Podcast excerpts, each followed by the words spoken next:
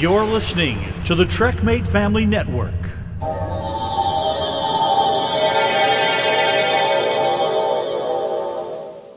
Hello, this is Jonathan Frakes, and you're listening to TrekMate. We are TrekMate. Lower your iPods and surrender your time. Your enthusiasm and passion for Star Trek will be added to our own. Resistance is futile. Space, the final frontier. These are the voyages of the TrekMate podcast. Its continuing mission, to entertain, enlighten, educate, and talk all things Trek. To boldly go where no podcast has gone before. Make it so. Prepare to attack. All hands battle station. Don't worry, we will get to the bottom of this. All right. Ask is a tall ship and a star to steer by. I don't want excuses, I want answers. Am I authorized to enter the neutral zone? How do you think that tells me about your character? Captain's log, stardate 3541.9. Program complete. Enter when ready. Hello and welcome to TrekMate. My name's Wayne Emery. And my name's Paul Drinkwater. And it's been too long, Paul. It has. It's been ever so too long. But I think all of our hectic schedules all of a sudden came to a head, and everybody was doing everything at the same time, weren't they? Yeah, pretty much. We'll give an update. Unfortunately, Mark couldn't join us today. We have been trying to schedule a recording session three times this week, and I think each time something's got in the way for one of us. Yeah, one of us has had a problem on one of the occasions, and another time somebody else has had it. So it's, yeah, we try. It's not always. Well, that's the thing. So it's a question of we decided to get together and put together a pod minus Mark, just so that then we could get something out, because it has been, I think, about 6 weeks. Yes. It's been about 6 weeks since we put something out. So we do apologise. However, we've had a lot going on. What have you been up to, mate? It's just that time of year at work for me. Well, you've been on holiday. Well, yes. I was going to get to that. I was going to say, it is that time of, you know, everything's going on at work. It's flu season and loads of other stuff like that. But I did also treat myself to a week away in Spain a couple of weeks ago. So that was lovely. Yeah, no, I was quite jealous. You had plenty of good weather over there. Yeah, it was really nice, considering it was sort of September that we went. End of September sort of time. You're not expecting it to be really, really hot, but it was still sort of 32 degrees, which was lovely. Well, you was on the Costa del Sol, weren't you? Yes, yeah. So we had one day. It started to rain just before we left, which wasn't so much a problem. But no, it was not. And you had a bit going on as well, haven't you? Yeah, it had a lot going on. I will give everyone an update. Pretty much the reason why we haven't been able to put anything together is our landlord needed her property on the 9th of September, which she did give us plenty of notice, but it's meant that we actually had a period of about a week and a half, 2 weeks, where we was homeless, staying in Travelodge. We have now got a place. We've moved in. We've got a new 3-bed townhouse that we've moved into, and it's just been absolutely hectic with moving, with unpacking, with sorting things out. We've started to decorate, and it was a real hectic time. And trust me, sleeping in one room with two kids and a pregnant woman is not easy. No, or advisable. Yeah, no, exactly. So no, it's it was definitely a trying time, but we're through it now. We've got a lovely place, and luckily we've got space that I can turn a room into a recording studios of sorts. So there's going to be ample room to escape to do podcasting without disturbing the kids. So no, I'm really looking forward to just getting back on board with the whole podcasting thing. I know that Mark's also been really busy. We won't go into what he's been up to too much. He can talk about his going on when he's here. But yeah, we do all apologise for the delay, but unfortunately real life did really get in the way quite big. So things are settled now, and we're looking forward to carrying on. And it's nearly coming up to our 2-year anniversary, Paul. Is it really? Yeah, it's nearly coming up to our 2-year anniversary. That's pretty cool. Yeah, pretty cool. Yeah, because I think it was, I will double check the date. I think it's November that we actually first started. I know it's the day before Mark's boy's birthday. Oh, cool. So, yeah, no, we, and Paul and I do have something special that we're going to be starting to pan off and do not to celebrate, but to almost what would you say, Paul? Enhance the TrekMate experience? Yeah, I think enhance is certainly a word that I would use. Yeah, it's a side project that will be going on, and we're looking forward to it. Yeah, yes. Watch this space. Yeah, watch this space. We'll have more to tell next week. Well, next fortnight, rather. Very exciting. Yes. No, definitely. Though whilst we was away, Paul, I did get another phone call from BBC West Midlands asking us to talk about geeky stuff. Ah, very nice, very nice. Yes. So we'll quickly... delve into the archive and whack that out and give that a listen, if that's all right with you, mate. Yeah, let's go for it. It's the BBC in the Midlands. Hello, Stuart Ellis here for Graham Torrington this week on The Late Show, and great calls from you on fandom so far this evening. As I say, everything from Only Fools and Horses to Doctor Who via Daniel O'Donnell. This after the story that is in the news today, the Villa footballer who was receiving death threats. It was basically a testimonial match, charity match, and Louis Tomlinson from One Direction was playing in said match. Bit of a tackle, bit of an injury, and the footballer concerned getting death threats on Twitter from slightly overzealous One Direction fans. Having said that, we just heard from a Cliff fan and a Daniel O'Donnell fan who said, we would protect our idols in the same way or similar ways. So your stories tonight of fandom, who have you been a big fan of? And how far would you go to defend them? And we did talk about Only Fools and Horses earlier. One sort of genre that definitely has its devotees is the Star Trek franchise. Hello, Wayne. Hello, Stuart. So the Star Trek franchise is definitely what does it for you. Yes.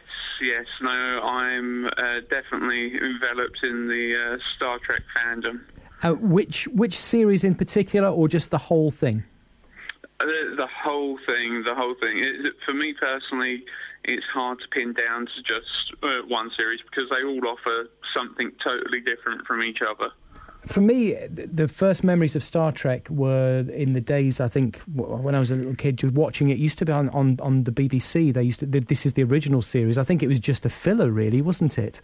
And it was just shown, and then it disappeared for so long before they tried the next generation. So when did it start for you? For me personally, it was with the next generation. I just happened upon it by chance because I was only about 6 years old, and I would always hear my brother laughing, watching TV, and I wanted to spend more time with my brother, so I just watched what he was watching.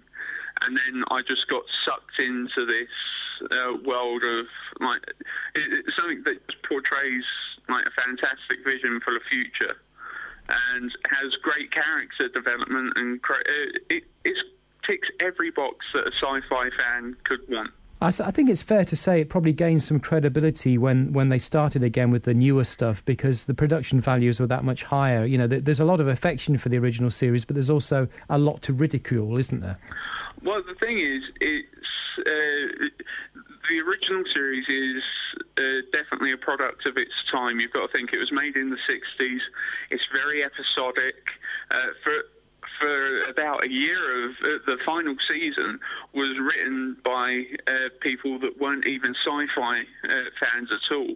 And don't get me wrong, the third season of the original series has got probably some of the worst TV that there is out there. Though you've got classics like City on the Edge of Forever and Trials and Tribulations as well. So you've definitely got to pick and choose when it comes to the original series. I think that is fair to say about things. Even, I mean, we talked earlier about Doctor Who, and I'm quite a fan of and enjoy Doctor Who, but there are episodes where you think, oh, that's a bit rubbish. And I suppose being able to admit that means that you're a fan who's still got your feet on the ground.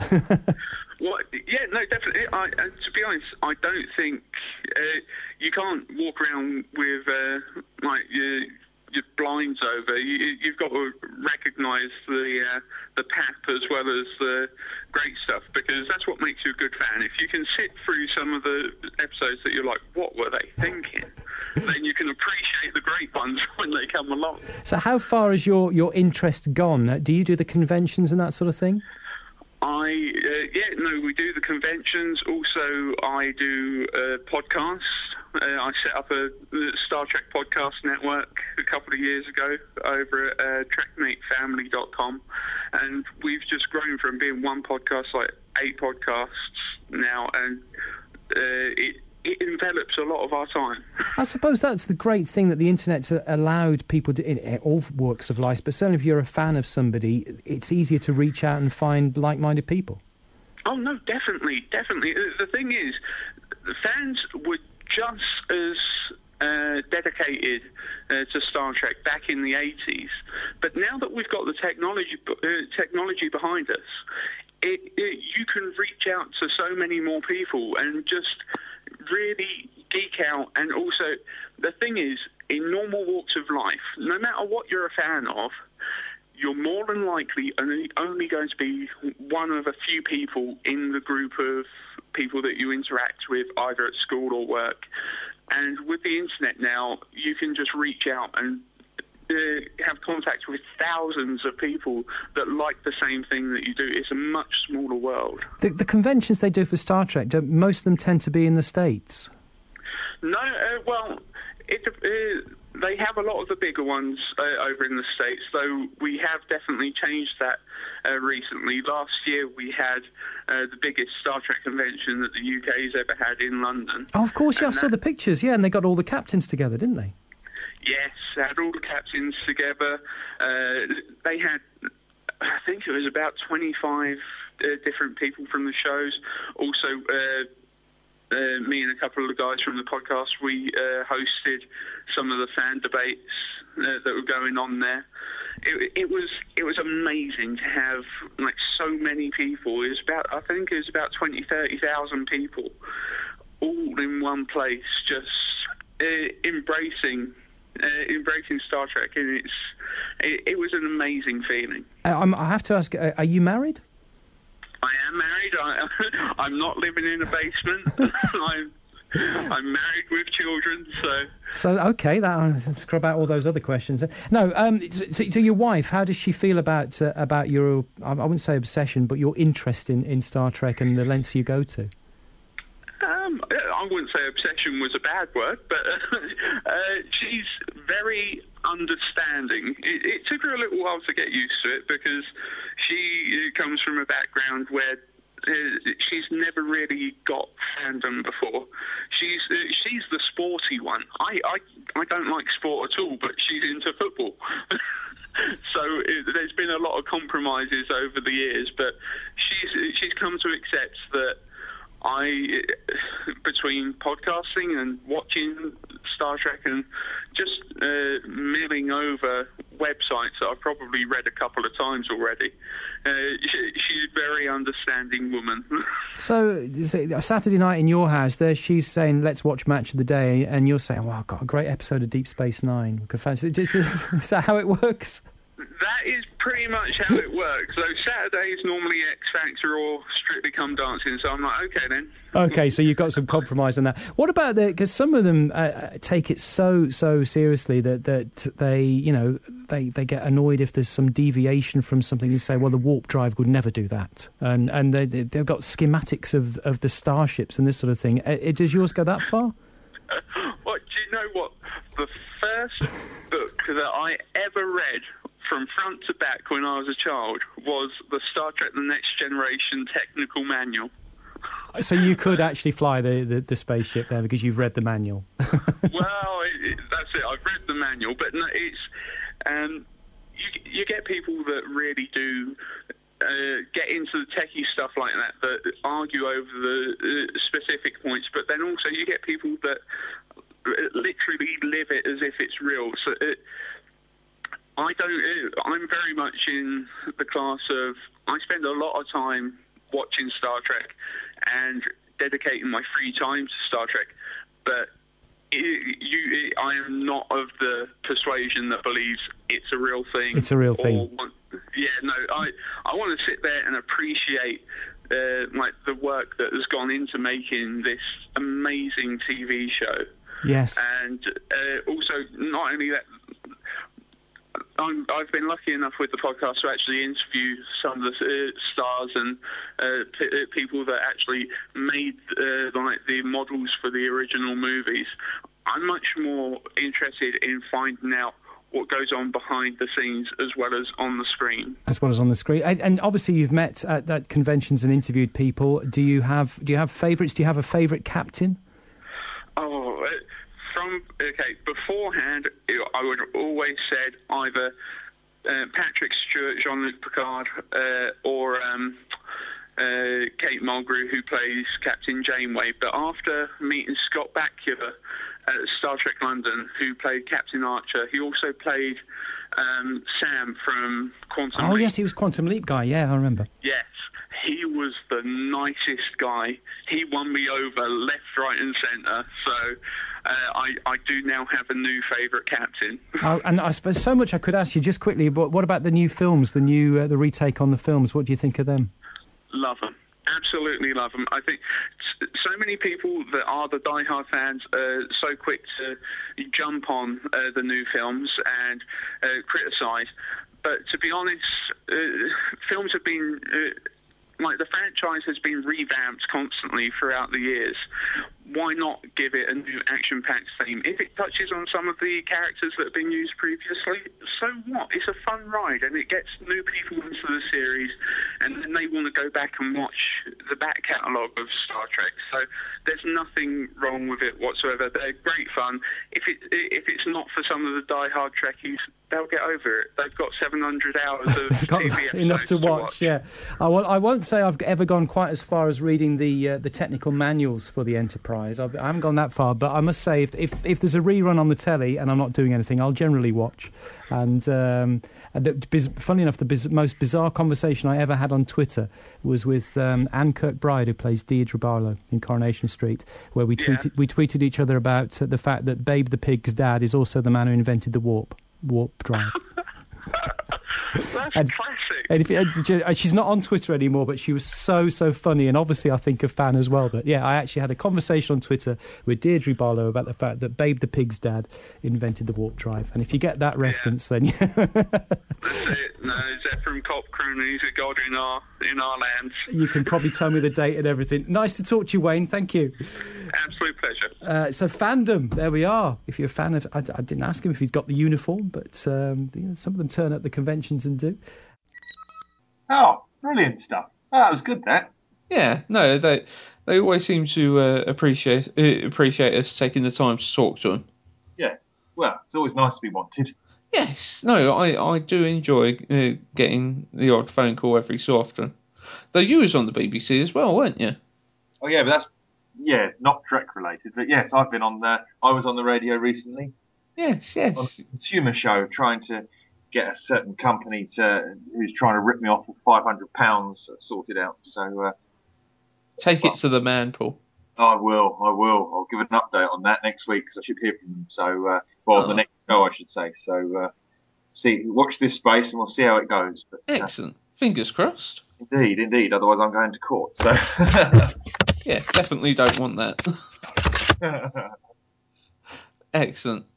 So whilst we've been away, one bit of news has been that the team behind Star Trek London are actually going to be doing an event in Germany.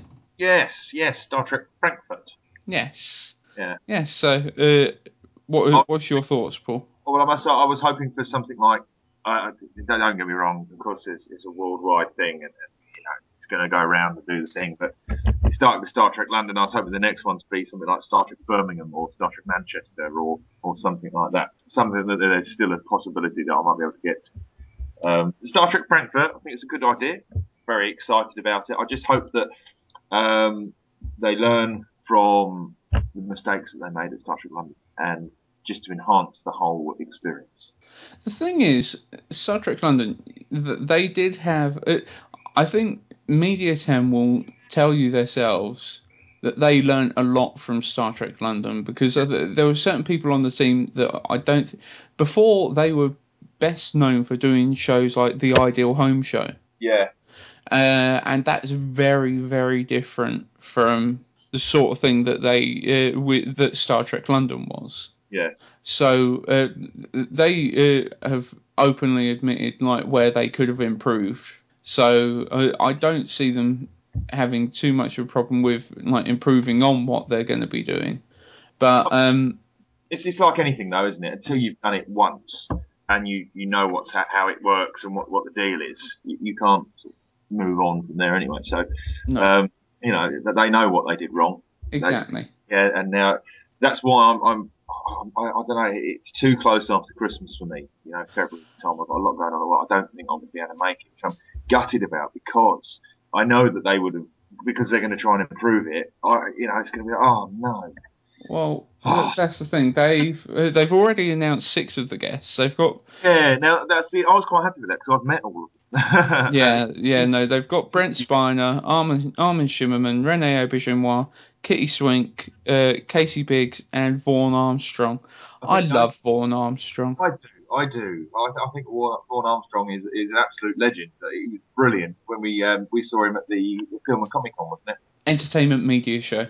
That's the one. Yeah, first one of those I've been to. But we just sat there. It was him and Ethan Phillips, wasn't it? It was. And Jonathan Frakes. Frakes, yeah. See, I think the only one I haven't seen is that Kitty lady. I think she's the only one that I haven't seen. No. So far I'm all right because I'm like, right, well, I've seen all of those. And, you know. Now, the thing is, I'm wondering, are they going to be able to get the 5 captains together again? I don't think they're going to actually be going for the 5 captains because they've just done that. Yeah, but I wonder what they're going to do instead. I wonder if they will try and get... You know, there's the Enterprise Restoration project going on at the moment. Yes. And that, you know, at the Star Trek London, they had the original series bridge. I wonder if they will try and get the Enterprise bridge there. Well, they've already said on their site that the Enterprise D bridge is going to be the bridge that's there for photo shoots. Ah, bastard.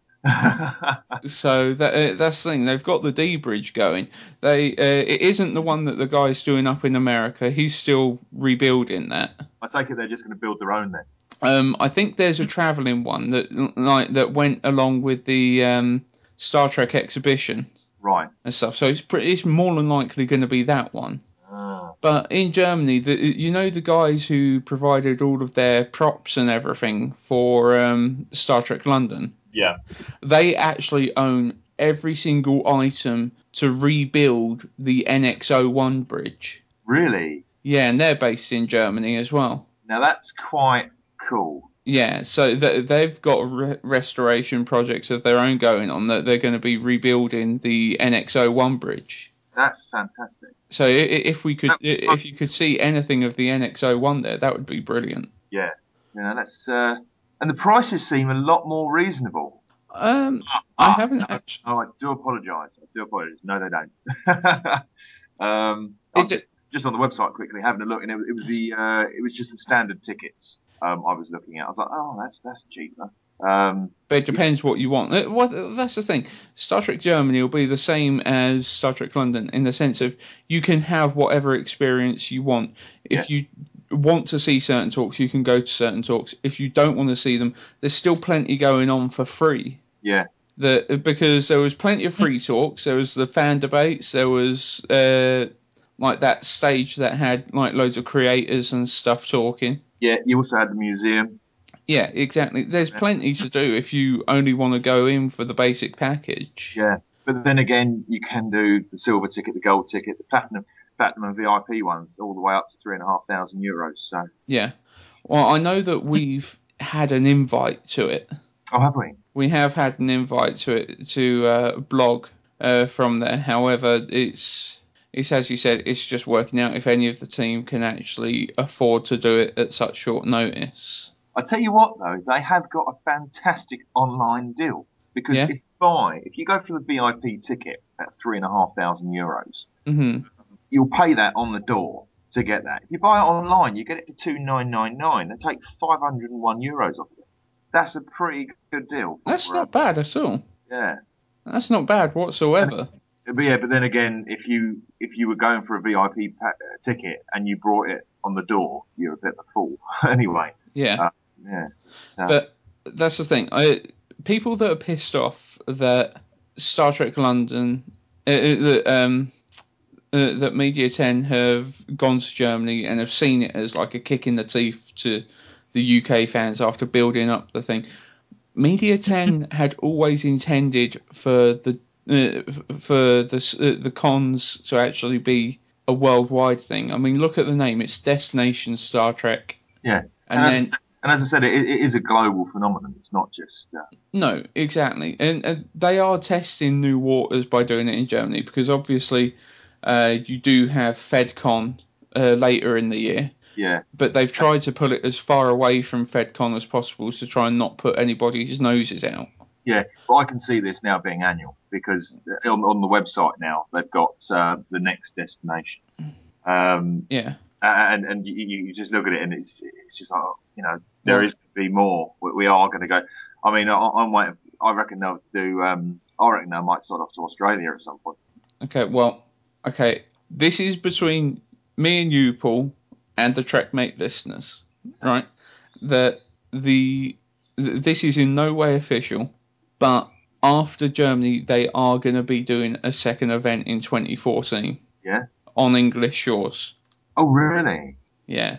Ah. So I'll talk to you offline about that. don't get too disheartened. Everybody who says like that's a big old kick in the teeth to the English fans, wait a couple of months. Wait a couple of months before you get really pissed off because the things will be put right in your mind, I think. That's exciting.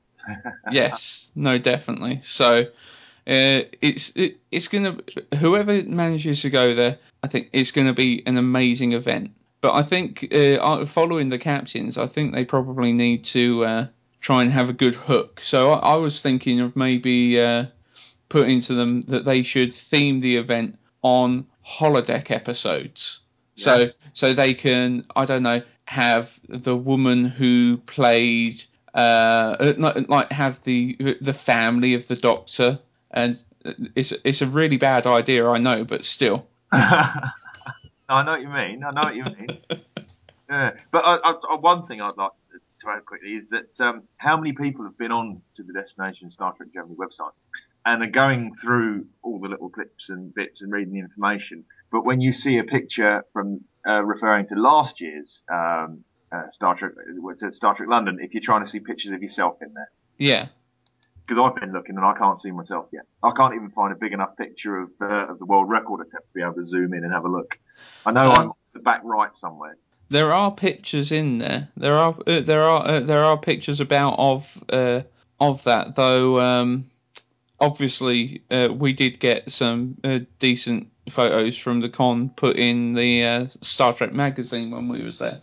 Yes, which still needs to be framed. Yeah, no, I haven't framed mine yet, though. Since I'm going to have a geek den, I think I might do that soon. Yes. But also, I know that well, I haven't discussed it properly on here because they only came out just before our last episode recorded, I think. The official Starships magazine, which is funky. Yeah, they were actually promoting themselves at Star Trek London as well, weren't they? Ah, now is that the one that a couple of us went up to and they gave us a free magazine? Yes. Ah, see, they never gave me mine. No, I never got one either. They took my name and address and they said, oh, we'll send one out to you. And they never did. Either that or the postman stole it. Oh, more than likely. But that's the thing. They were there initially promoting themselves way back when. Oh, can I do a little bit of a teaser very quickly? Oh, go on then. The wigs and the face paint turned up. Nice. Nice. Take it as you will. Excellent. I'm looking forward to that now. Do they look good? I haven't actually taken it out of the bag. Oh, okay. You haven't tried anything on? No. I was just worried that, I'll get up this morning and I'll open it up and I'll put it on and then I'll be prancing around the house naked wearing this wig and it's all so exceptionally wrong. Let's face it, it's happened before, it will happen again. Yeah. What was that? What film was it that went all of this? Oh, was that The Matrix, wasn't it? All of this has happened. No, it's Battlestar Galactica. That's it. Yeah. No, that was starting to wind me up because I was thinking, where do I know that statement from? Yeah, no, BSG. Happen again. But no, that's excellent stuff. But yeah, no, the Starship magazines have come out, and anyone who doesn't get them, I have to say, they're bloody gorgeous. Yeah, and if you subscribe to it, which I'm actually on the website now, and I think I'm going to have to, you get lots of free bits. You get an Enterprise dedication plaque, sorry, which isn't, you've got it, haven't you, Wayne? I have got it. It's about, I would say, it's not as big as the normal one, because I would say the normal one is, what, about A4 size? Yeah, roundabout. I would say it's about 3/4 of that. Yeah. It's still a decent size, but I tell you what, it's bloody gorgeous. Now, have you got your free Borg cube yet? No, you get that on the... Basically, what they do is they ship you... If you're subscribing, they ship you 2 magazines every 4 weeks. And with each shipment, you get your free gift. So with your first shipment, you get your binder to keep all of your magazines in. Yeah. And that, which I've never seen a binder like it whatsoever. It took me a little while to figure out how to use. I can see the picture of it. It does look different. It's how you actually put them in that confused me. But yeah, I'll have to do something to show you. And then the second shipment, I've got the Enterprise D dedication plaque. I'm not sure what's going to be on the next one, but I tell you what, the dedication plaque is bloody gorgeous. Yeah, right. Yeah. Click here to subscribe today. All right. Now, which ones did you get? You got me issues 1 and 2, didn't you? Yes, you would need to start from issue 3. Start from issue 3. Where did you hear about this? I heard about it from TrekMate. It just says other. It doesn't let me put TrekMate. Oh. I suppose I could put Star Trek Convention, couldn't I? Yeah, I suppose, since that was where we first heard about it. Yeah. Right, I would like to order Star Trek, the official Star Trek collection, at $9.99 an issue. Yeah, so, because I tell you what, it's the ships are such high quality detail. They're absolutely stunning. I'll tell you what, I've got one in my hand. I've got the D in my hand. Mm-hmm. Let me just take it out of the box. I can hear lots of gasps from people who say, no! Oh, no, the boxes are actually designed so that they can be opened and reshut. But I did ask the question, didn't I? I did say to you when you gave me the first two, I said, can I actually open these? I was like, yes, I've been fucking playing. I've been having mine out playing with them. And the funny thing was, when I discussed it with Mark, because he had gone and bought the first issue, which was like on offer for £3, which had the Enterprise D, and he broke his. I must say, I was just looking at it, and the nacelles are quite fragile. But then again, they've got to be because of the size of the model. You wouldn't want to put too much undue pressure on them. But the main... the saucer's metal. The saucer section's metal. Yeah, and it's almost. What would you say the rest is, like a resin or? Yeah, some sort of thing. But the detail on them is superb. Yeah. Really is superb. No, they're so immaculate. And also the magazines have got some really nice insights into them, because they're like half written as if half of it is like in-universe history of it, like the Enterprise D was commissioned on this star date, captain by blah, blah, blah, blah, blah. And then it's got like a really nice interview with the guy who actually designed the ship. Yeah, there we go. Yeah, I mean, it is a nice magazine. Yeah, and the thing is, there's going to be about 70 issues. Yeah? Yeah, there's going to be about 70 issues. They're going to cover most of the ships that have actually been out. And I would... £700. That's fine. It's every... I must say, I did open up the first magazine with the Enterprise D on it, and image 2 near the centre spread showed the saucer separation sequence, but the picture of it looked like it was the model. So I sat there with my model for about 5 minutes trying to work out how I separated the saucer section, until I realised it wasn't actually the... Don't pull your saucer too hard, Paul. No.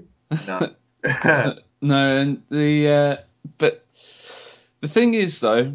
How often is it out? Sorry, let's have a quick look. Every fortnight, so 2 a month. 2 a month, so that's £20 a month. Yeah, which I'm not complaining at. I'm not complaining at all, because so far I've got the Enterprise D, the NCC 1701 refit from the motion picture, Klingon Bird of Prey, Romulan Warbird, and the NX-01. Yeah. Now, see, the only problem I've got with it, though, is you're all right. You've always got somebody at home. So your postman comes round, or your postwoman comes round, knocks on the door, here's your magazine. Mm-hmm. See, I'm never here when the postwoman comes. She comes at about 11:15. So I'm at work. So every fortnight, I'll come home to one of those bastard little red cards that says you've got to go up to the post office. Well, it's not every fortnight. It's once every 4 weeks. They send 2 issues in one go. I see. So I'll only have to go to the post office once a month. Yeah. I wonder if they can do which day would you like it delivered? You can select different delivery addresses. Like whilst we was out on our ears, I was getting it delivered to my mum's. Oh, right, okay. So it doesn't have to be the billing address. Yeah. But I'm looking forward to getting the free Borg cube, because I've seen a picture of it. It does stuff, doesn't it? It's actually... It's not... Say, if you look at the size of the D, it's about 5-6 times bigger than that. Yeah. It's actually really quite big. Mm. So, no, I'm looking forward to that. Definitely so. And... No, I'm thinking of actually, because TrekMate does have a YouTube channel over at YouTube.com/ TrekMate podcast, and I'm actually going to be thinking of doing like a highlight video, like just a couple of minutes on each issue when they come out. Yeah. Just to like show them off and then show people, because the thing is, if you don't want to subscribe, you can ring up and order specific issues, yeah, as well. So if there is certain ships that you want to keep hold of, get hold of.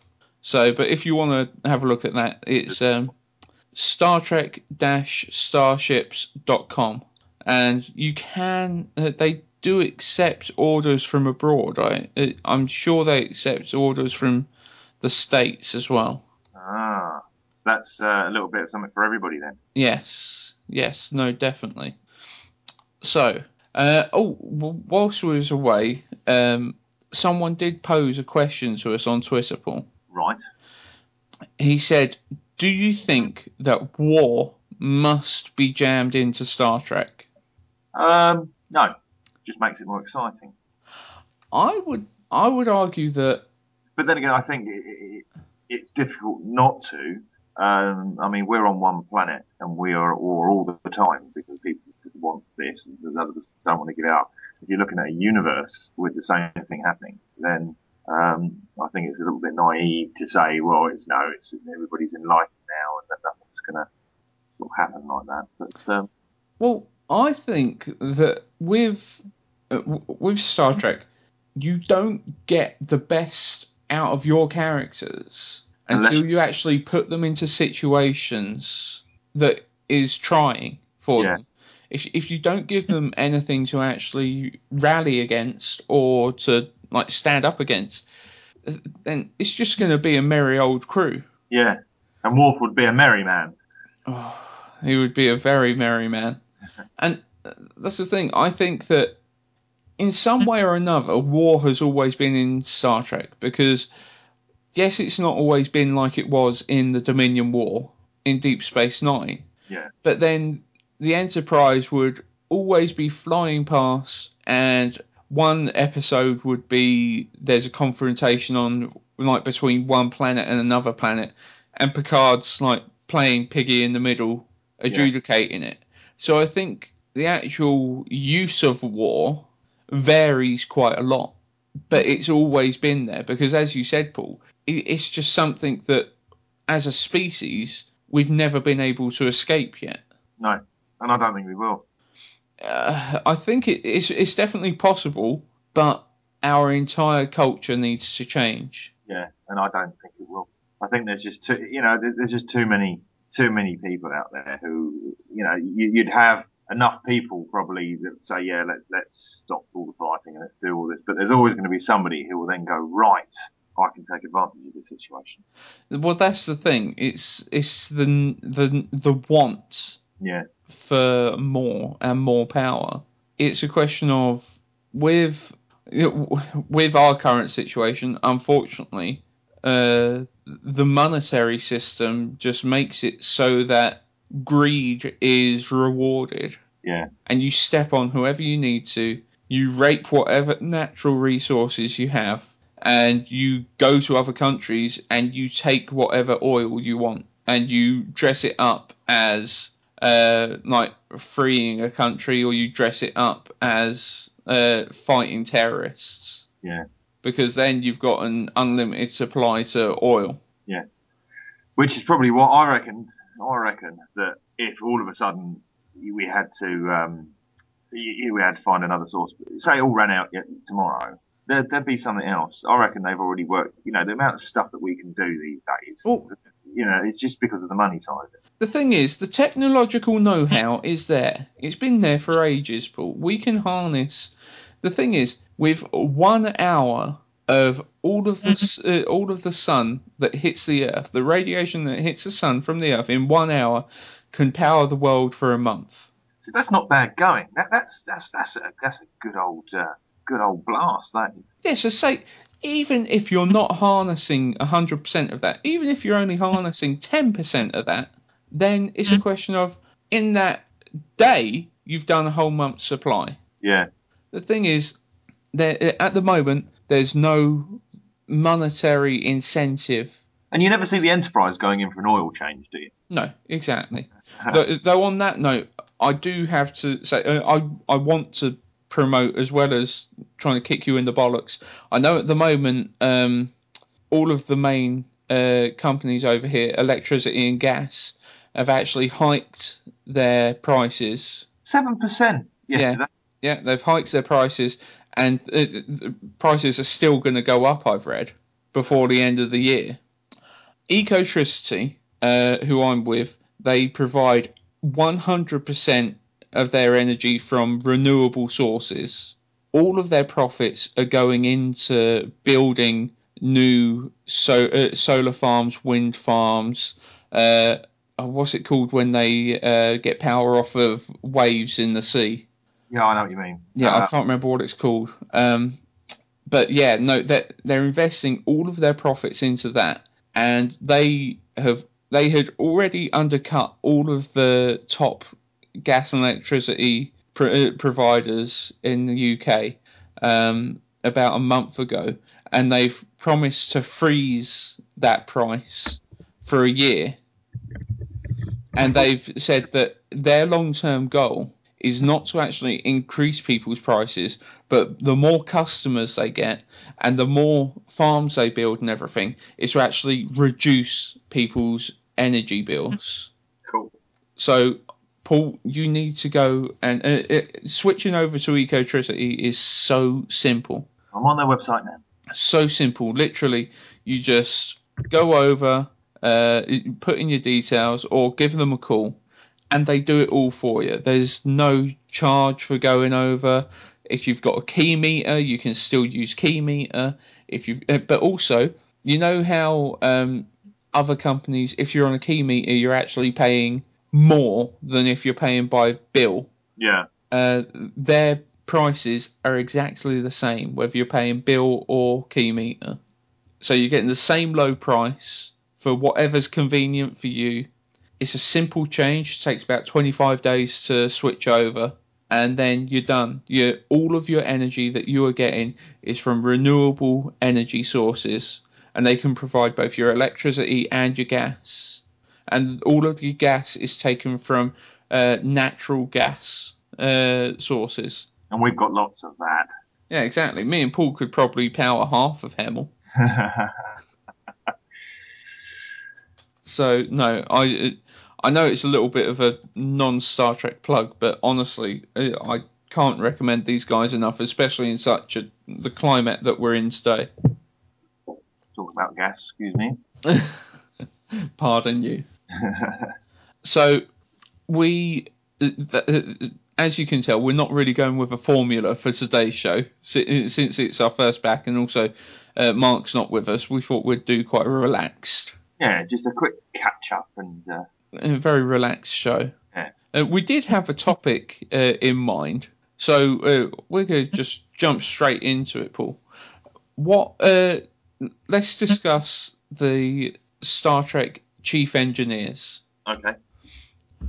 Who for you was your favourite chief engineer? See, this is a tricky one because it goes back to my old thing of whichever series I'm watching, it usually turns into my favourite. I mean, I liked Trip Tucker.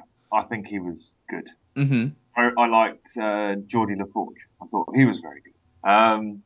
I've got to say, though, I think in the grand scheme of things, I think I'm going to go for Miles O'Brien. That's just because you think he'd be a great drinking buddy. Yeah, there is that. But I like Miles. You know, he did a bit on the Enterprise. Then he's gone over to Deep Space Nine. He's chief of operations. I think he's brilliant. You know, he always manages to get it done. And you know, I know you got Scotty as well. He was the the original sort of great guy. But I really like. I think my favourite's going to have to be Miles. What about you? Who's your favourite? I don't know. I've been contemplating this because I think sometimes the writers sometimes have a thing of almost giving the engineers like a backhanded slap, as well as like building them up to be amazing characters. Because look at Scotty, he was like put forward as the miracle worker. Yeah, that's because he lied all the time. Yeah. No, that's the thing. He was always extending the truth.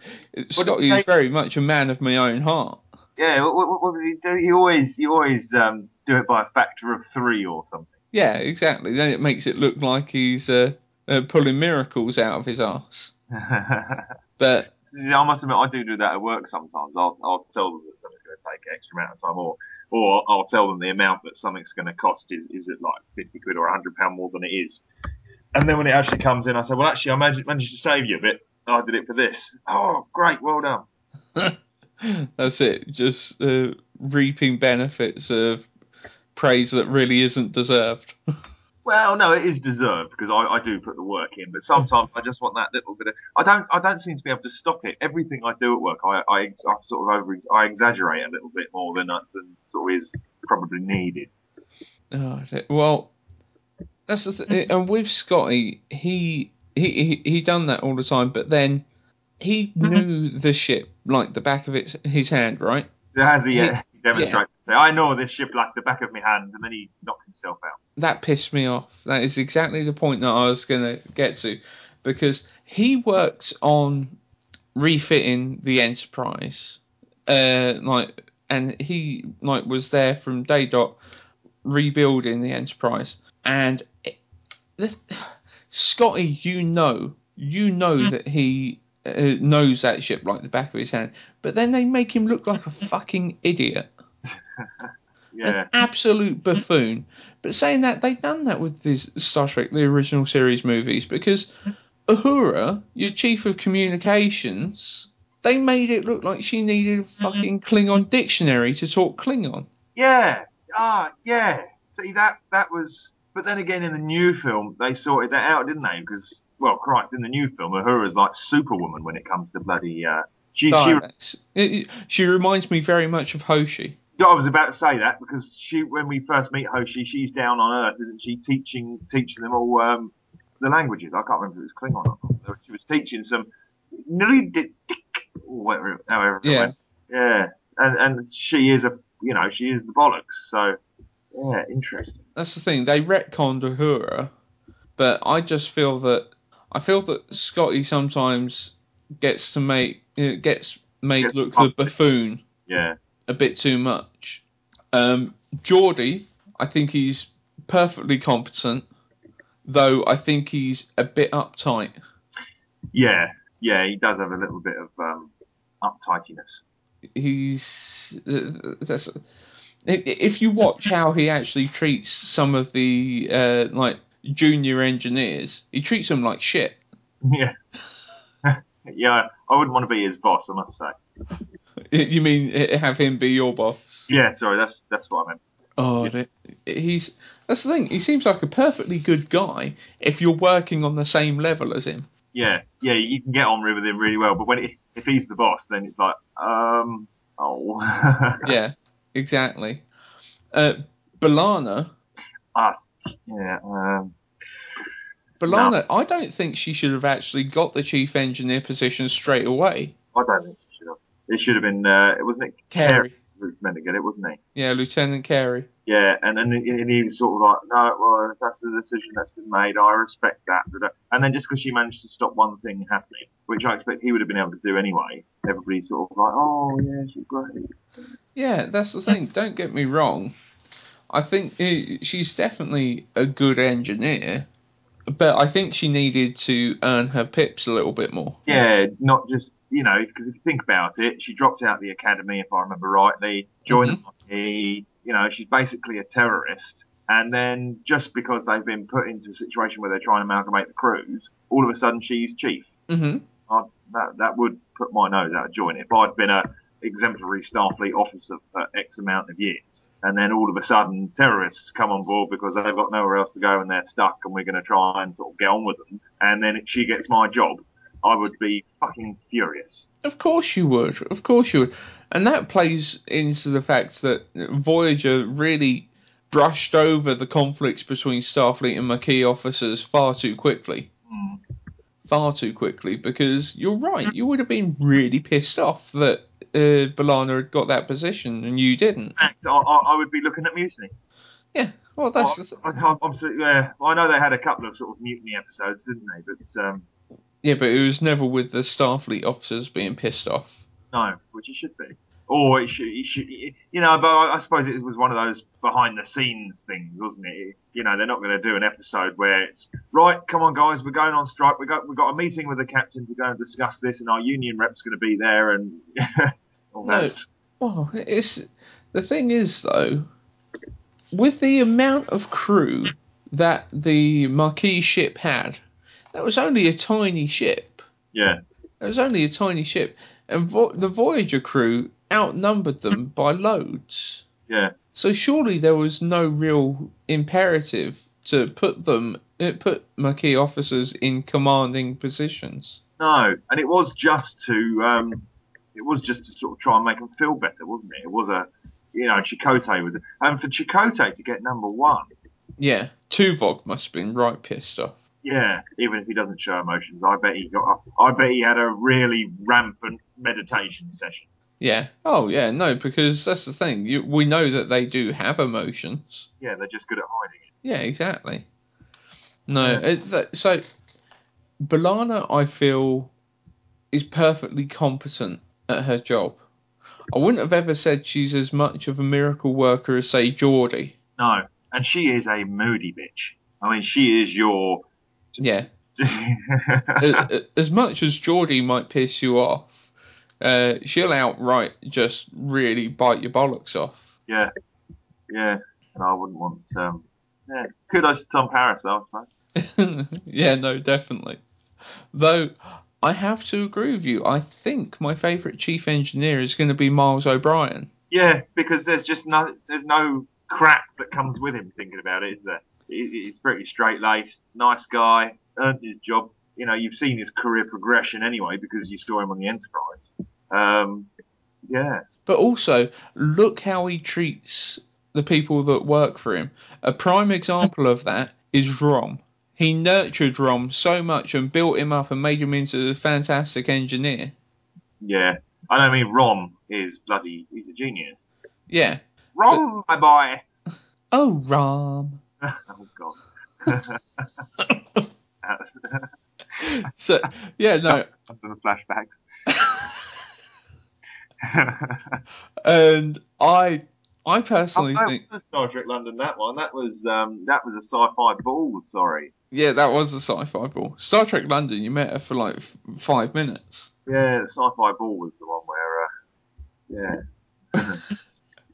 Oh dear. So, and I think that anyone who nurtures other people's abilities as much as Miles O'Brien does, and Miles was definitely extremely competent with his work. Oh god, yeah.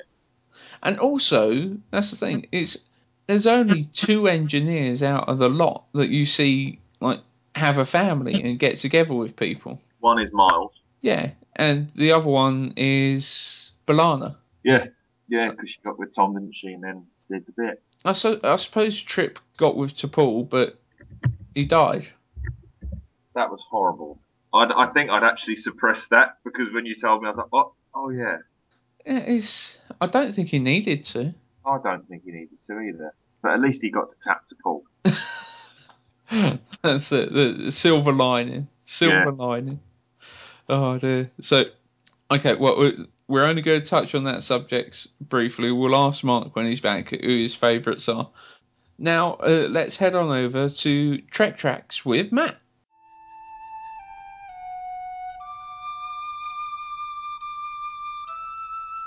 Hi, thanks for listening to this edition of TrekMate. There are a number of ways you can get in touch. You can email trekmate1701@gmail.com. Follow us on Twitter, we are at trekmate1701, or if you're on Facebook, just search for TrekMate and add us as a friend. Remember to stop by trekmatefamily.com to keep up to date with all the latest Star Trek news, read our original features, and check out some of our sister podcasts. Paul can be reached on Twitter. He is at TrekMatePaul. You can follow Matt on Twitter. He is at QBIE. And visit his website at QB.com. If you want to get in touch with Mark, tweet at Mark Stamper. That's at M-A-R-C Stamper. Wayne can be found on Twitter. He is at WayneTheGame. Or you can visit WayneEmery.com. If you enjoyed the music played at the end of the TrekMate podcast, then you can download them for free at StarTrekParodies.com. And if you want to tell the artist just how much he rocks, you can tweet me, Rick Moyer, at Moyer777. Oh, and please stop by iTunes and leave us a 5-star review. It really does make a difference for us. If you've already done this, then thank you. Once again, thanks for listening.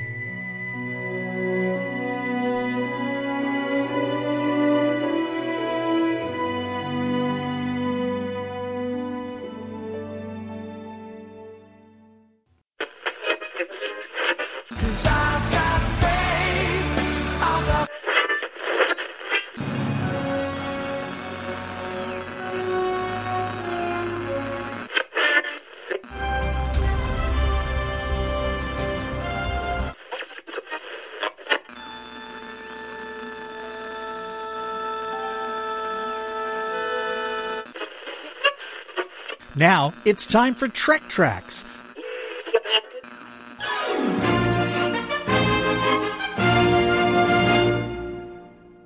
Yes, and we've been joined by Matt for Trek Tracks. Hiya, Matt. Hello, guys. How are you? Very good, thank you. How are you? I'm extremely well on this lovely Sunday morning that we're recording. It's very, very rainy, though, isn't it? Yeah, it's miserable. It is here. It is. It is. It's very, very wet. I know Paul was quite disappointed because it meant that the car boot was cancelled. Oh, yeah, and I've only got two left now as well. So if the next 2 weekends rain, I'm not going to get to go over there. Are you still hunting for more Star Trek bargains, are you? Well, I always look out for Star Trek. It is generally my boot sale thing. My main aim is to try and find anything Star Trek.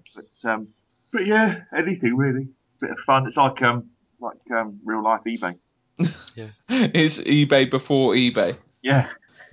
Now you go over there, like £2, you say, oh, £1, haggle a little bit, a little bit of bidding, and somebody else comes in. The thing is though, with car boots, I really love car boots, but I don't think they seem as you don't get as many gems nowadays as when you did, say, 10, 12 years ago, because so many people are just, oh, whack it on eBay.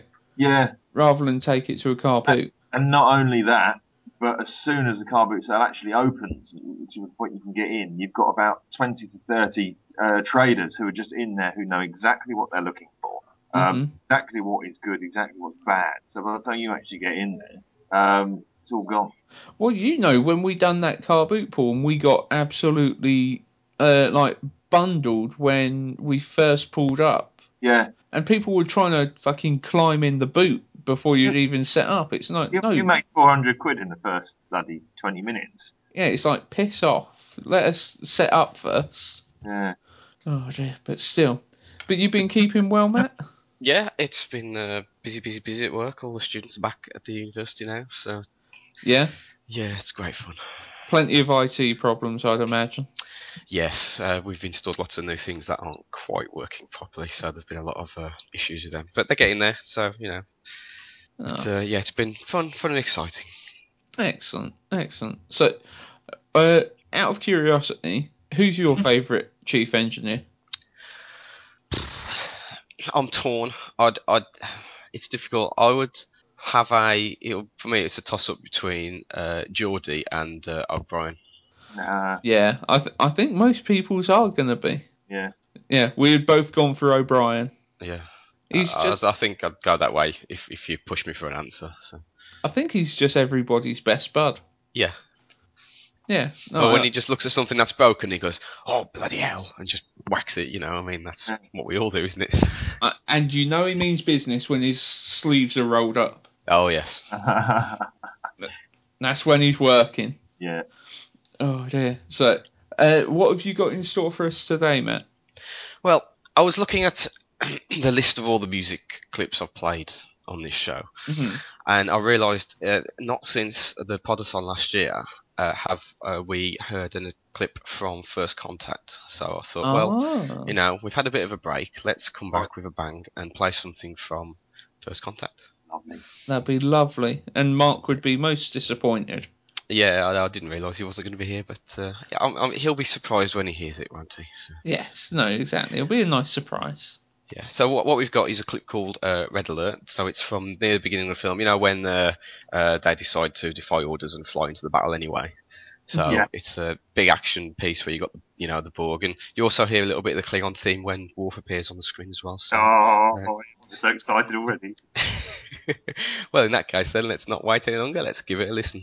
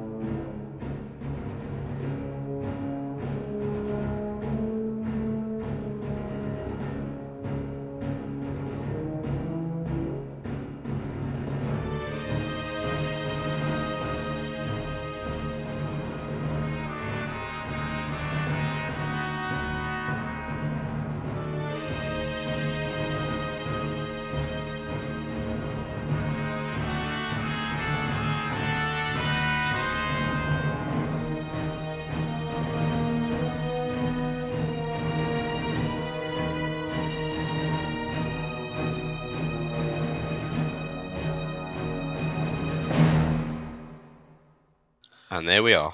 Beautiful. I love that soundtrack so much. That and Generations has to be my most listened to soundtracks. Yeah, absolutely brilliant. And this, as we were saying, as we was listening to it, you just listening to that piece of music, you can envision everything that's going on screen. Yeah. You know, as I said, I was. It felt like I was just watching the film because I could picture it in my head exactly what was happening, exactly what it was. Then again, it might just be I've watched an awful amount.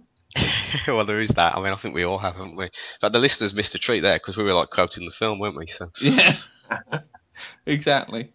Oh, and as we were saying, if it was a truly accurate representation of TNG, right in the middle of after they had warped in, they would have quickly had a staff meeting. Yeah. No. What I would expect to see was, and this is what happens in most battles in Next Gen, the enemy ship will fire, and then they'll go, oh no, warn them, we'll return fire. They'll fire again.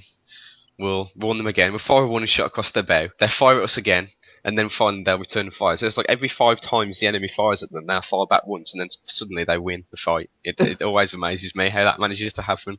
Yeah. Yeah, like, right, just send one of our exceptionally high-yield photon torpedoes. Yeah. Just the one, though, I don't want to waste it. Jolly good, number one. Yes. Now, tea, Earl Grey, hot. But the use of the Klingon theme in that is quite good as well. I was reading somewhere that there's another track where, when Worf walks onto the bridge for the first time, just after this, and you hear his theme and that as well. That piece was actually written by Joel rather than Jerry, and they both separately decided to use the Klingon theme for when Worf appeared on screen, which I thought was quite interesting. Yeah. No, that's very coincidental. That's like, yeah. Oh, you're gonna like this bit that I've done when Worf comes in. Yeah. Oh, yeah, you'll like it. Yeah, that's great. But now listen to this bit I composed already. Yeah. Oh, Dad. Yeah. No, exactly. That'll be. Look at the timestamp, see who done it first. Yeah. Oh, no, that's absolutely beautiful. I love First Contact to bits. Oh dear. Though, since Mark's not here, I suppose me and Paul might actually have a chance to play a bit of catch up. Yes, you might do. In this week's Trek Off. Time for the Trek Off.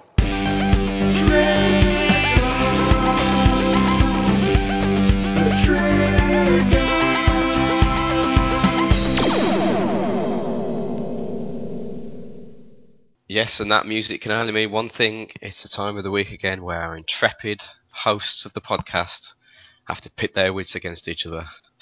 I may have gone for pitiful. Well, I mean, if I look at the scores ignoring Mark, because obviously he's not here, you guys are both level actually on 12 points each, so there's all to play for for second place. So. Oh, yeah, definitely. So for those listeners who've forgotten the rules, it's fairly simple. The first question will be a clip of music from a TNG episode. First 4 seasons only, guys, remember that? First 4 seasons. And you have to remember what, you have to give me the name of the episode, and then there'll be 2 questions based on that episode, and then you'll get some random questions from the Star Trek Definitive Trivia book that I have sitting in front of me. And I get to choose the number of the page. Yes, because I think Wayne did it last time, didn't he? So, I think so, yeah. Yeah. I think it would have been Mark's turn, actually, if he was here, but as I say, he's not, so he can't do it. That's first 4 seasons only. First 4 seasons only for the music, and then the questions can be from anything. Anything at all. Okay. Hopefully for you, Paul, that'd be some nice TOS questions, yeah? Oh, you are so kind. Right then, chaps, so if you're both ready, we'll play the first music clip. Let's go for it.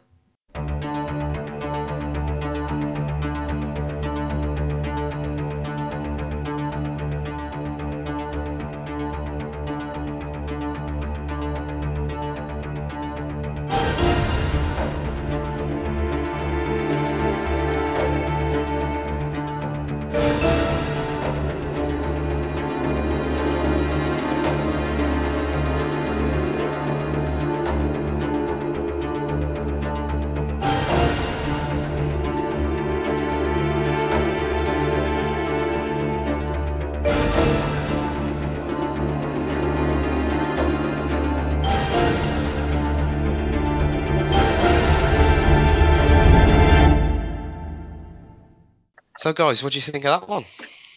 sounded like a shitty 60s cop drama. And I haven't got a clue. That is really a tough one. It is really tough. I'm going to shut my eyes, point at the list of episodes from season 1 to 4, choose an episode and give that as my guess. Good plan.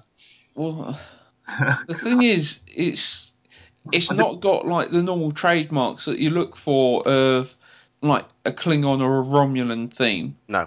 Or anything. So it's really hard just trying to figure out of the blue, because it's like, it reminds me, I'm sure it isn't, so wait, or might it be? I don't know. No, I don't think it is. Oh, without saying the episode, I can't discuss it. Make your guess then, and then you can discuss it.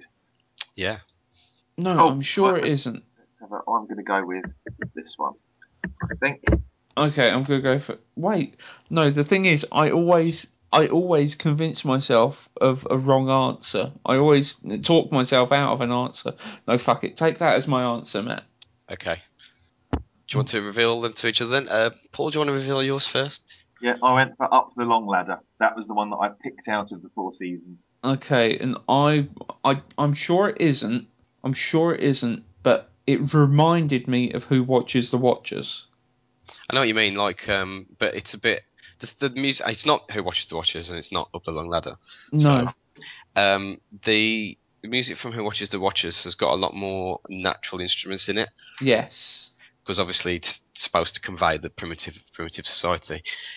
Interestingly enough, though, both of those episodes were composed by the person who composed this. Okay. I'll tell you, it's Ron Jones. Just it won't help you, but it is a Ron Jones piece. So, in which case, I will play you the audio clue. Okay. Stabilize. The ship isn't responding, sir. Oh. Okay, so the ship is in peril. It is. Stabilize. Enterprise sounded like something was going on. There was an alarm going on. The card was shouting. There's stuff going on the bridge. Ooh. Okay. Still not good with this bit. You know, the trivial knowledge and stuff's all right, but trying to put music to episodes is a nightmare. Because I don't usually remember the episode names, apart from the big ones, obviously. Mm. All right, I'm going to go with. I think we've already had the answers. I don't know. They all blend into one. I'm going to go with this one. Okay. Probably wrong, but. Do you know what? Fuck it. I'm going to go with... This is something that I thought straight away before I went for Who Watches the Watchers. Okay, gents, you've both got answers. Paul? Yep. Okay, Paul? I now know mine. I'm sure mine's wrong. I went with Conspiracy. Okay, I was going to go for yesterday's Enterprise, but I'm positive it isn't. But I'm positive it isn't, so I went for Booby Trap. See, I thought yesterday's Enterprise at one point. Yeah. I can reveal, gentlemen... You're both wrong. You're both wrong.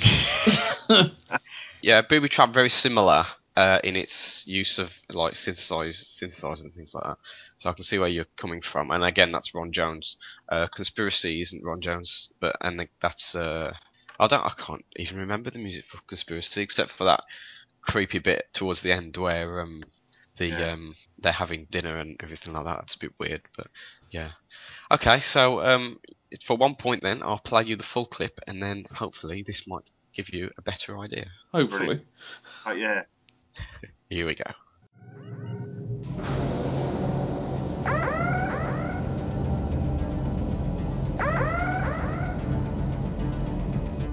"5 minutes to launch site." "Stabilize." "The ship isn't responding, sir." "Engineering, report, Mr. LaForge." "Checking for failure of inertia dampeners. Instruments say they're working." "Captain, we're heading straight into the path of that stellar matter. Shields up." "Negative. The shield will not respond."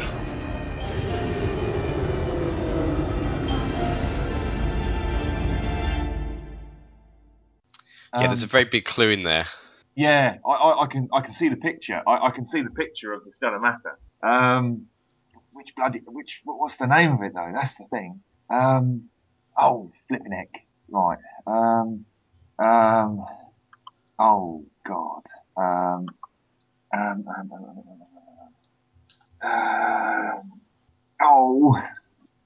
don't know. No. You couldn't narrow it down to a season for me, could you? No. No. Any ideas, Wayne? I haven't got a fucking clue. No?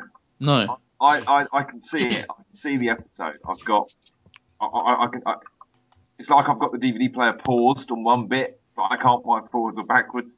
I can't remember what the name of it is. No, it wasn't that. No, I'm sure it's not that. I'm sure it's not that.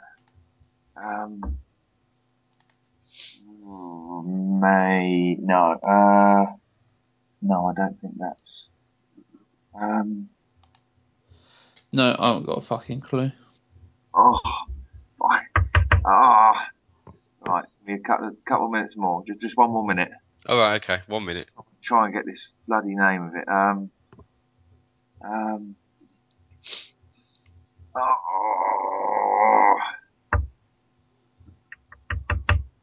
Otherwise, I'm just going to have to guess.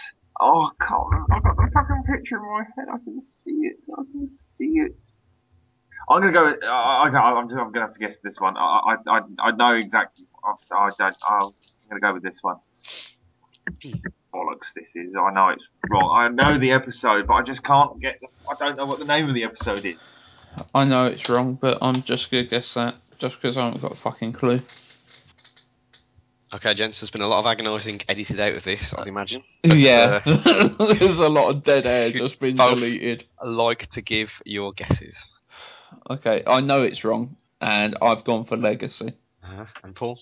And I just don't know the name of the episode. I'm sure I know which episode it is, but I can't think of the name. I've gone with Symbiosis. Right, okay. So, yes, you are both incorrect. Right. That's the end there. What episode are you thinking of? Right, I'm thinking of the one where you can see the Enterprise, and yeah, there's a ship, but you've got this great big planet thing that's got a load of stellar matter that's running off in front of it, and it's going down and it's getting sucked into like a smaller black hole or something. Yeah, that's right. Yeah, I just don't know the name of the episode. Can you not remember the plot, anything after that at all, or what causes the Enterprise to go hurtling towards it? Wasn't there a ship stuck there or something? They were trying to help it, and then they stuck it whilst they were trying to pull it out. No, the episode was episode 1 of season 3, which was Evolution, where Dr. Stubbs was putting an experiment in there, and the nanites escaped, and they started causing malfunctions on the ship. So that's why the ship started hurtling towards the stellar matter. So yeah, the answer was Evolution. Bugger. Fucking hell. Okay. Next. So, given that, you may find these next two questions rather difficult, but we'll go for them anyway. So you're both clear on the episode? Yeah. Yeah, I know the episode. It's been a while since I watched it, but yeah. Yeah. Okay, so when at some point in the episode, the nanites release toxic gas onto the bridge, which forces people to... Well, they need to evacuate. Pardon? What was the episode called again? I'll tell you that. You're just going to look it up on Memory Alpha. No, I just can't remember it. What gas do the nanites release on the bridge? I'm not going to give you much time to look these up. Nitrogen dioxide. What? Okay, I sure understand. You're supposed to Skype them to me, but never mind. I don't know. I'm going to have to say I don't know. Okay. So gents, have you got answers? Wayne? I'm going to go for nitrogen dioxide. And Paul? I've forgotten the name of the episode. I don't know. I really don't know. I can't even think of a gas. Let's go with I don't know. Methane. Yeah, that's the proper one, isn't it? I'll go with methane. Farts. They flooded it with farts. Now, I think I'm going to give you a point for this, Wayne, rather than 2 points, because the correct answer was actually nitrogen oxide. Oh. So you had one too many oxygen molecules there, but I'll give you 1 point. So you get half points for that because you were almost spot on. Oh, cool. I don't do that very often. Can I have another episode now then? Because I have seriously forgotten what it's called. You've got one more question now. Oh. Okay. Right. At some point, there's a point where they're all having a discussion on the main bridge, and suddenly music starts playing randomly. Okay. Can you think what the name of the piece of music is? Or the composer, because Data does say both, but yeah. Oh, either or both. I do remember this happening. If you've seen the outtakes on the Season 3 Blu-ray, there's a little clip of it in there as well. Well, not a clip of the music, but a clip from that scene where Brent Spiner bursts out laughing while he's giving his dialogue. I honestly don't know. I don't know. Okay. No, Paul? I don't know. I can't remember. Okay. If you both giving a don't know as your answer, I'll feel it. The song was Stars and Stripes Forever. Oh no. Oh, okay. And it's I was gonna hum it then, but I'll save everyone the the earache of that. But yeah, it starts playing really loudly, and they all have to shout to talk over it. What was the episode called then? Evolution. So dear. Overall, gents, in that part of the quiz, 1 point. Wayne got 1 point. Yeah. So you're catching up on Mark hand over fist. Oh, we're shit at this game, Paul. Give us the trivia. It's trivia book time now. Okay. So, Paul, I'll start in a second, and then you can just say stop. So here we go. Stop. Okay. The page you have landed on should be is... No. I started at the back and went backwards, so... Should be the index, then. It's in the Starfleet section, and it's a section entitled Technology. Okay. So, okay, this would be interesting. Let me just pull the answers up. Right, so... 14 questions on this page, so who wants to go first? Wayne can go. Okay. I will take number 13, please. Number 13. I'm looking for some. Yeah, I'm looking for some. Let's have a look at this. Oh, I think this is you might get this one. When Scotty tries talking to the computer and then into the mouse, what does Dr. Nichols suggest he use instead? No. He suggests he's using the keyboard. How quaint. Keyboard. How quaint. Yes, that is correct. He used the keyboard. So that's 2 points for Wayne. Woohoo! 14, Paul, please. You'd like number 14. What kind of computer was Scott using in Dr. Nichols' office? Oh, what? Just the brand will do. I know it. I can see it. I can see. I can. Was it right? Let's have a think of a computer name. Let's have a think. This was the voyage home, wasn't it? It was. Mm-hmm. Yeah. So he was using because they were doing it to make plastic. Oh, bloody egg! Was it a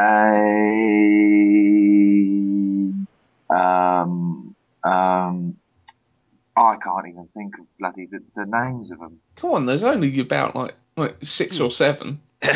Yeah, it's one of the big companies who makes computers. Was it a Mac? It's in America, isn't it? Is it a Mac? Yeah. It was a Mac. It was an Apple Macintosh Plus, apparently. You can be happy now, Paul. I don't know. You got it right. Yeah, I know. I just didn't feel like I didn't want a computery answer. You bastard! You're so ungrateful.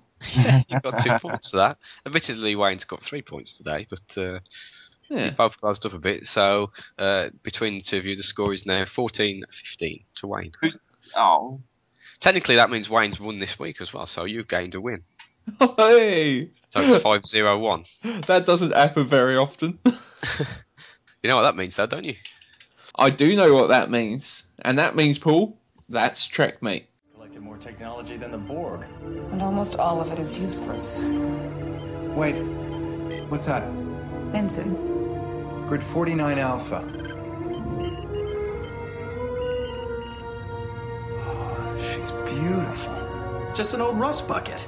What, are you kidding? Look at those lines. It's a work of art. That ship wasn't assembled, it was sculpted. I think I'm in love.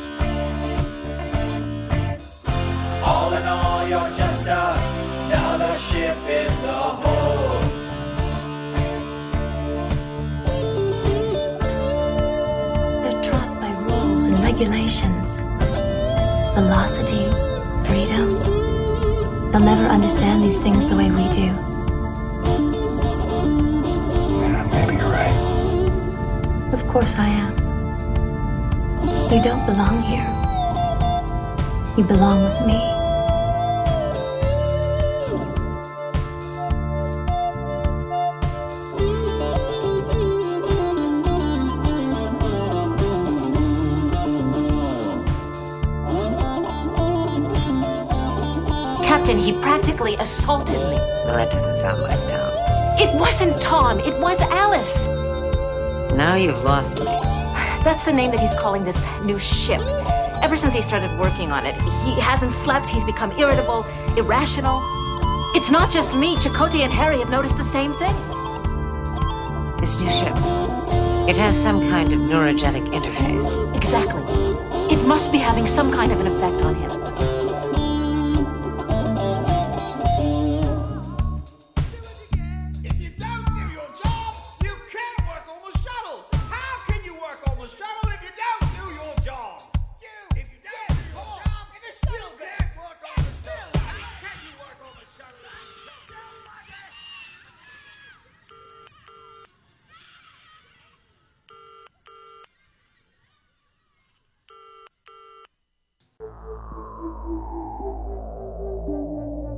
You've been listening to the TrekMate podcast. Would you like to get a hold of us? Visit trekmate.org.uk and boldly go where no podcast has gone before. Make it so. Prepare to attack. All hands battle station.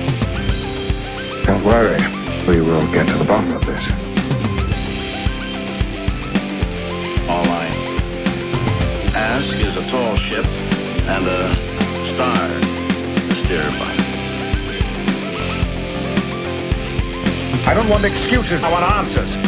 Am I authorized to enter the neutral zone? How do you think that tells me about your character? Captain's log, stardate 3541.9. Program complete. Enter when ready.